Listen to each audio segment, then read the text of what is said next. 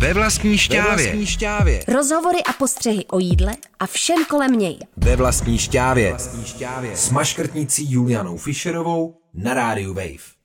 Ahoj u dalšího dílu ve vlastní šťávě, který dnes budeme věnovat trošku na blízkanější kuchyni než obvykle, protože mým hostem je dnes František Skopec, což je šéf kuchař, který aktuálně vede kuchyň v kafe Savoy.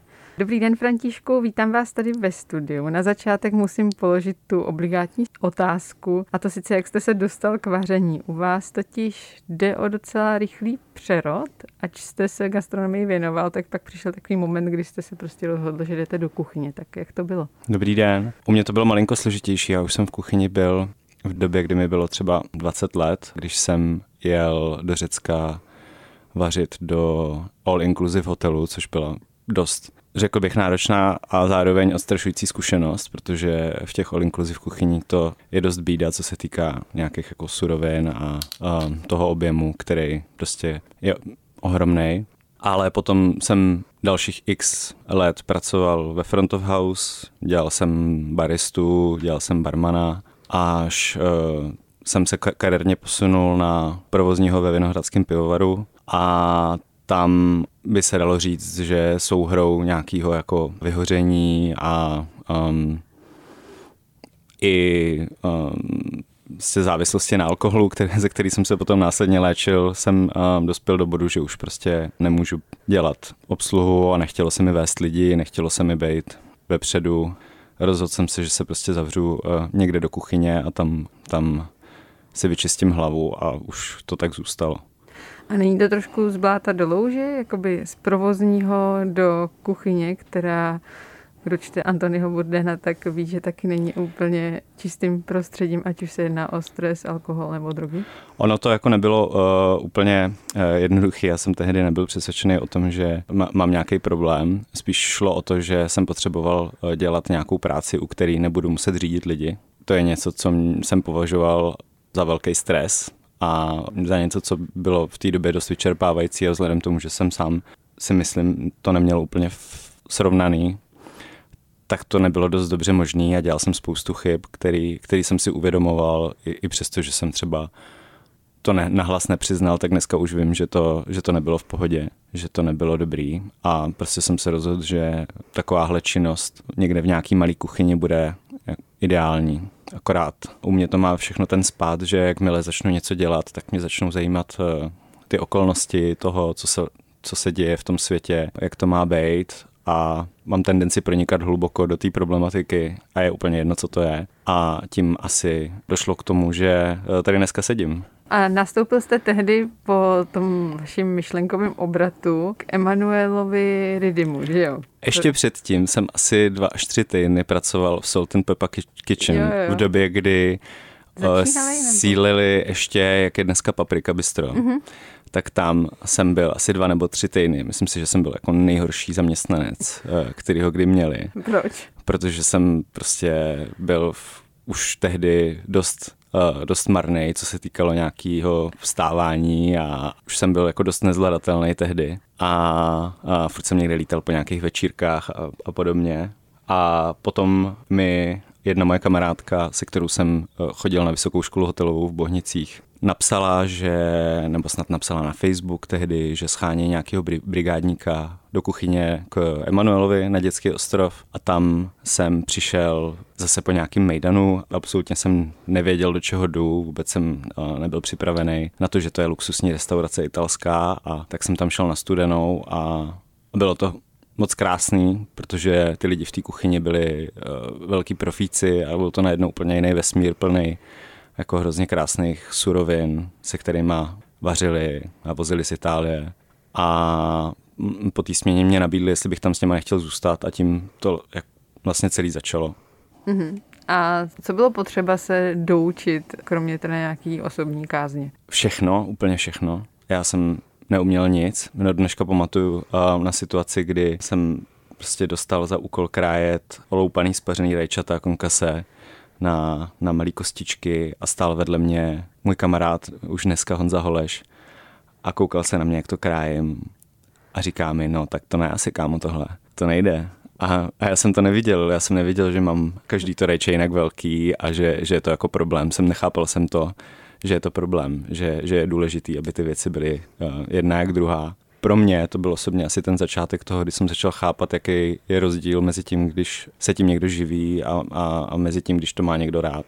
Jak dlouho trval tenhle post a za jak dlouho potom nás následoval vlastně angažma v ambiente, potažmo v Savoji? No, um, je to tak, že já jsem tam pracoval asi tři měsíce a potom jsem měl ten psychický kolaps, kdy jsem skončil na záchytce a ze záchytky jsem šel rovnou do léčebny, do psychiatrické nemocnice v Bohnicích, kde jsem se léčil tři měsíce ze závislosti.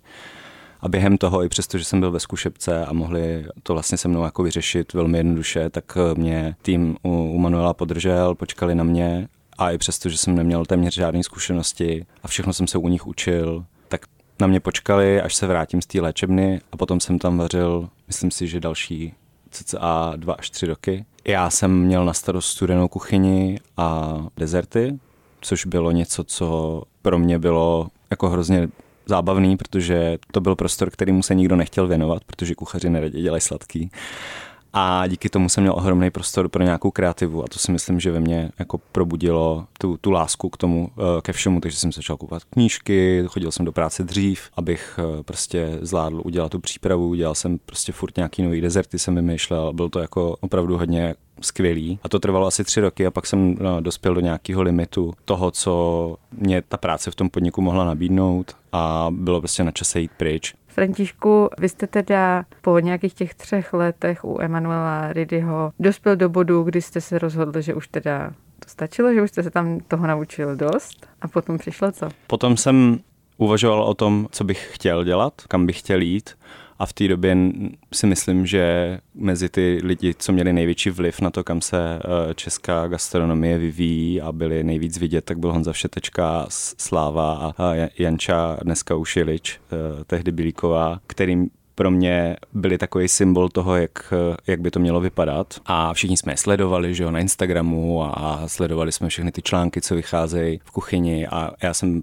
prostě byl přesvědčený o tom, že to jsou lidi, se kterými já bych chtěl eh, pracovat, od kterých bych se chtěl něco naučit. A tak jsem eh, napsal do Zapoj se a přišla mi nabídka eh, na práci v Café Savoy dělat tam kuchaře. A já jsem tehdy Café Savoy měl zafixovaný jako hoch místo, kam vemu svoje rande na snídani Vůbec jsem neměl přehled o tom, jak daleko sahá to know-how, který v té restauraci v tom domě léta lidi z ambiente budovali jak je to jako vlastně fantastická restaurace, o který tehdy málo kdo z naší bubliny věděl, že dělá i něco jiného než snídaně. Tak vy jste tam nastoupil někdy ve věku... Mě bylo... V necelých 30 jste se tam stal šéf kuchařem, takže se tam nastoupil ve věku, kdy se tam opravdu jako člověk úplně na nic jiného než na snídaní ne, nepodíval, ne? No, mě bylo 20 asi 7 nebo 20 já si to fakt, já, já mm-hmm. se dost ztrácím v čase, ale to podle mě jako není pravda, jo.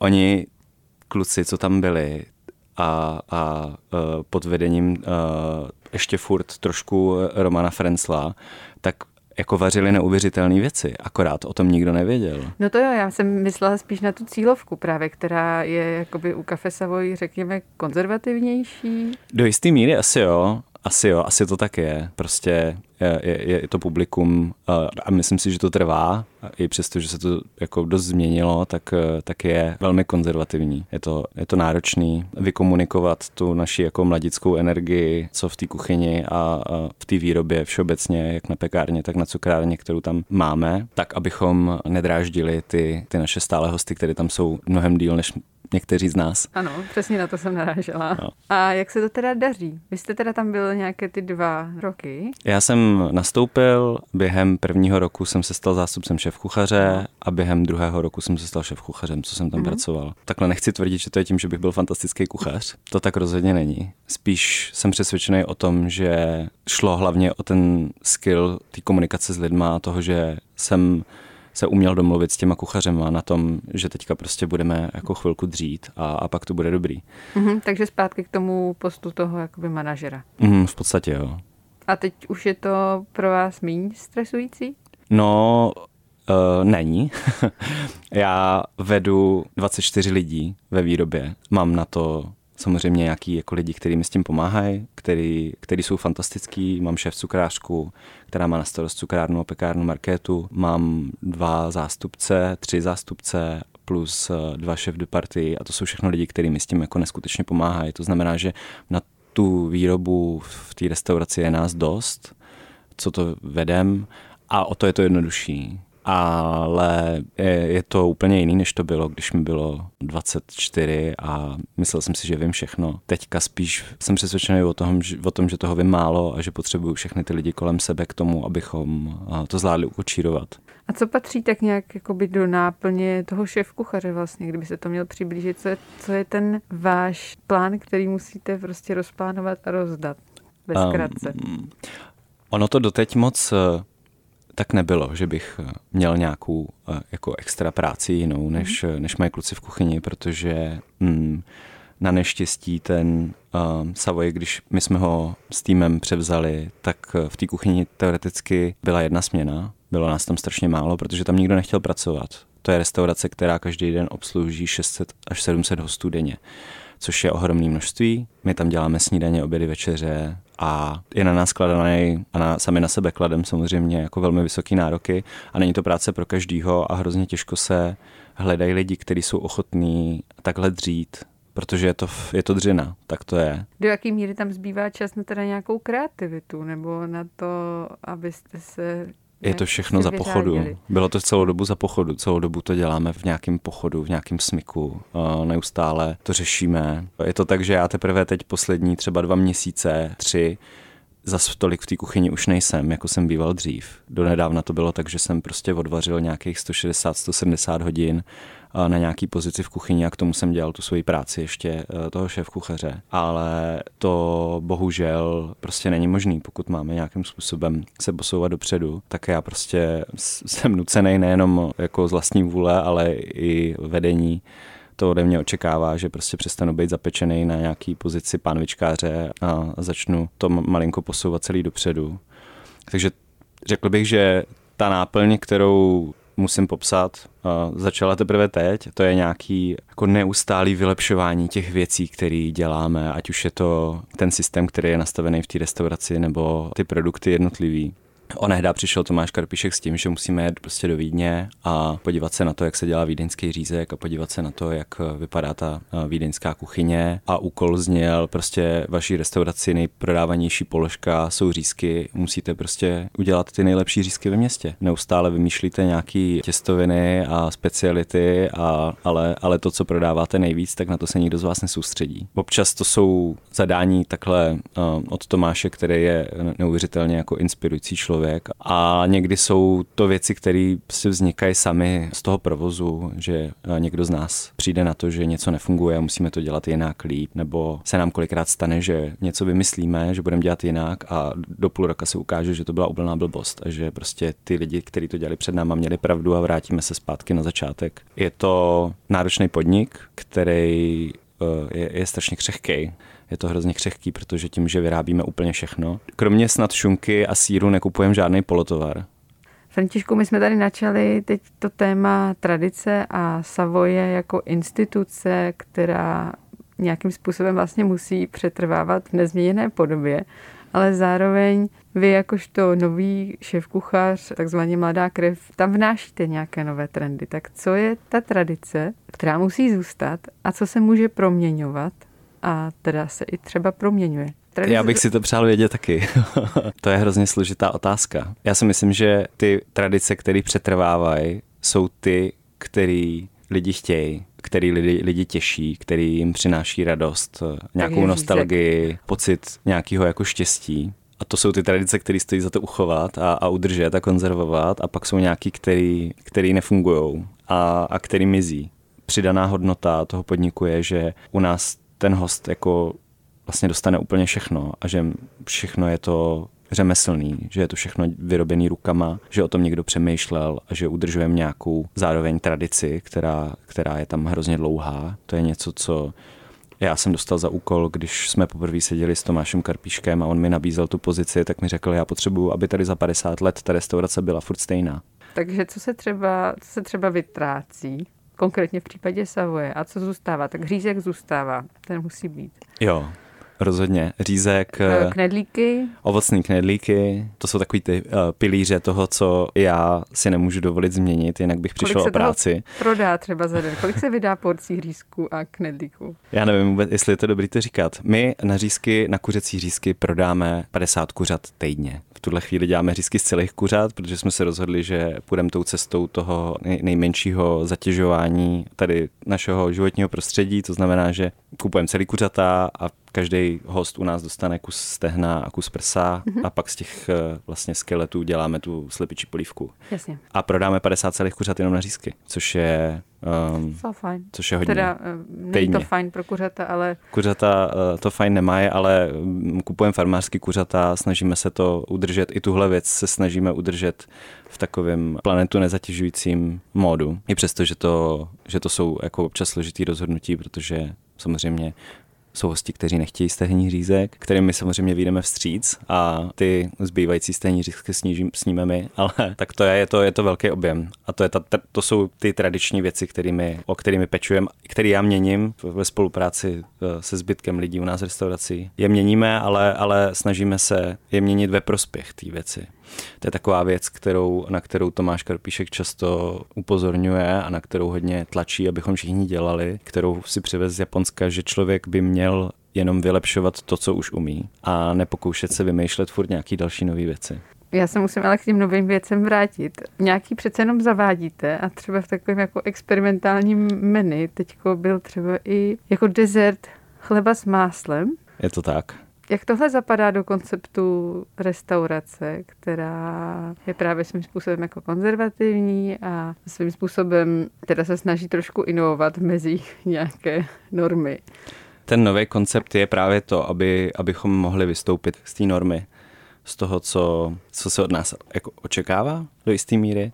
Je to o nějaký přesně důvěře, kterou já si buduju tam s těma hostama. Myslím si, že zrovna ten dezert ani tak není o, o inovaci, jako spíš o nějaký emoci, kterou, která je jako hluboko zakořeněná v, každém z nás.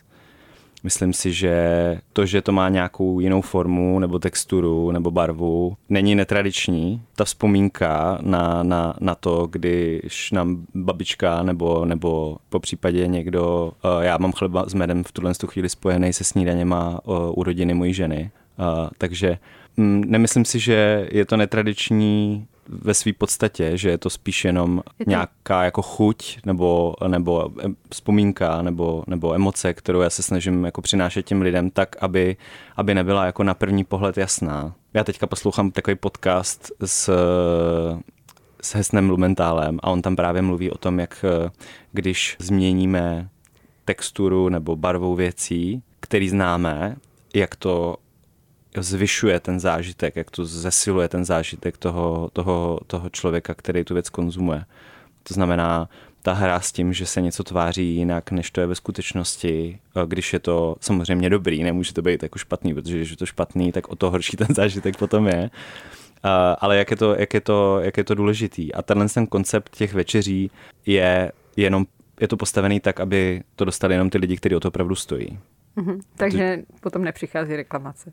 No, neměli by. A pokud, pokud jo, tak bych za to měl být bytej já, protože tu večeři servíruju celou a, v tuhle chvíli sám. Takže kdyby to nebylo dobrý, tak by bylo skvělé, kdyby ty lidi mě konfrontovali hned, ale hrozně bych si přál, aby to tak nebylo, aby, aby každý odcházel spokojený. Já se s, ním, s těma lidma snažím domluvit dopředu uh, trošku na tom, jestli je něco, co nejedí, nebo jestli mají nějakou alergii, nebo jestli mají nějaký problém, nějaký trauma z dětství, že prostě nejím houby, tak abych to věděl dopředu, abych je případně ne, ne, nedostával do nějaký nekomfortní situace, protože to je to, co já nechci, aby ty lidi u nás jako prožívali. Jo, ty, ty negativní emoce, že jsou nucený konzumovat něco, co nechtějí. Děkuji moc za rozhovor. V dnešním díle ve vlastní šťávě jsem mluvila s Františkem Skopcem, šéf-kuchařem pražského kafe Savoy. Celý díl si můžete stáhnout také na stránkách Rádia Wave nebo poslechnout v aplikaci Můj rozhlas CZ. Ve vlastní šťávě. To jsou rozhovory a postřehy o jídle a všem kolem něj. Ve vlastní šťávě. Ve vlastní šťávě. Přihlas se k odběru podcastu na wave.cz lomeno podcasty a poslouchej šťávu kdykoliv a kdekoliv. U plotny i ve špajzu.